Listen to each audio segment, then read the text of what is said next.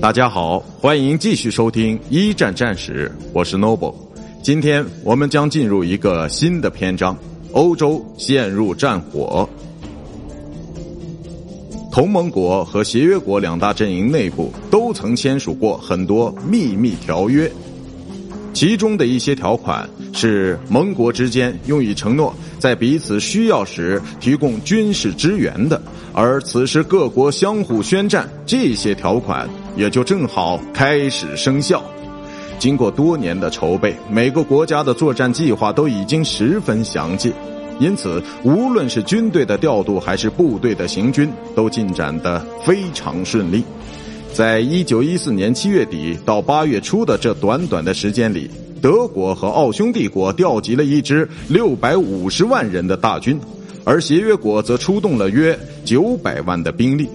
无论是将军、政客，还是一般普通的大众，人们都希望能让对手在重拳之下一击致命。但实际上，参战双方谁都不能在短时间内打倒对手。一九一四年，以德国对比利时和法国东北部的数次扫荡为标志，第一次世界大战正式拉开帷幕。德军原本打算在巴黎附近速战速决，但这个计划却于当年九月初不幸流产。随后的两个月时间里，西线战场上堑壕战的格局渐渐形成。实际上，西线正是开战第一年的主战场，这里的战火才烧了五个月，就已经葬送了协约国一百二十万人的兵力，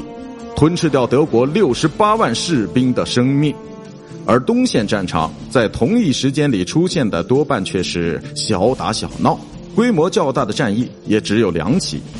一锤定音的期望是落空了，但人们对战争的狂热却依然。